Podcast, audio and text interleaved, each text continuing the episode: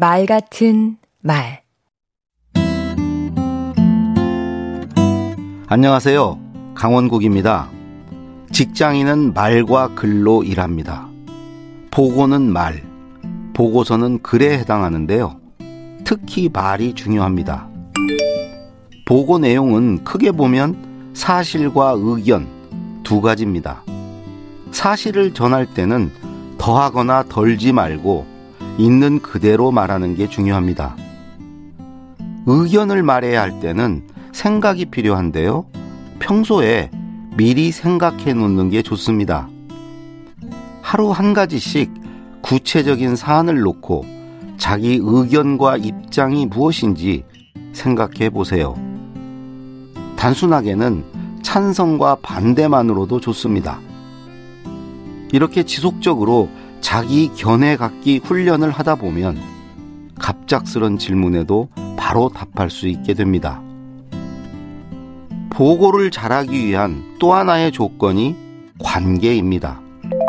직원과 상사가 신뢰 관계인가 아닌가 이것이 보고 내용 자체보다 더 큰 영향을 미칩니다.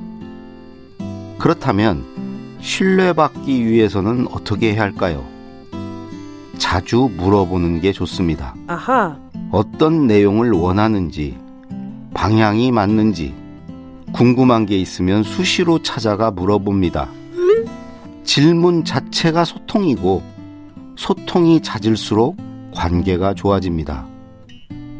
보고 횟수도 많을수록 좋습니다. 귀찮다, 알아서 하라는 핀잔을 듣더라도 보고하는 게 좋습니다. 특히 안 좋은 일일수록 보고해야 합니다. 당장의 분위기는 안 좋아도 나중에는 좋은 평가를 받게 됩니다. 횟수만이 능사는 아니죠. 수치와 같은 기본 사실은 반드시 숙지해야 합니다. 그것이 신뢰를 좌우합니다. 물론, 보고받는 사람의 역할도 중요합니다. 만약 상사 앞에서 쩔쩔매고 상사를 피하는 직원이 있다면 그건 직원을 숨막히게 하는 윗사람 책임입니다. 강원국의 말 같은 말이었습니다. 상사를 자주 찾아가 묻고 들으면 상사도 내 말을 믿고 들어줍니다. 소통의 결과물로 신뢰의 도장을 찍으세요.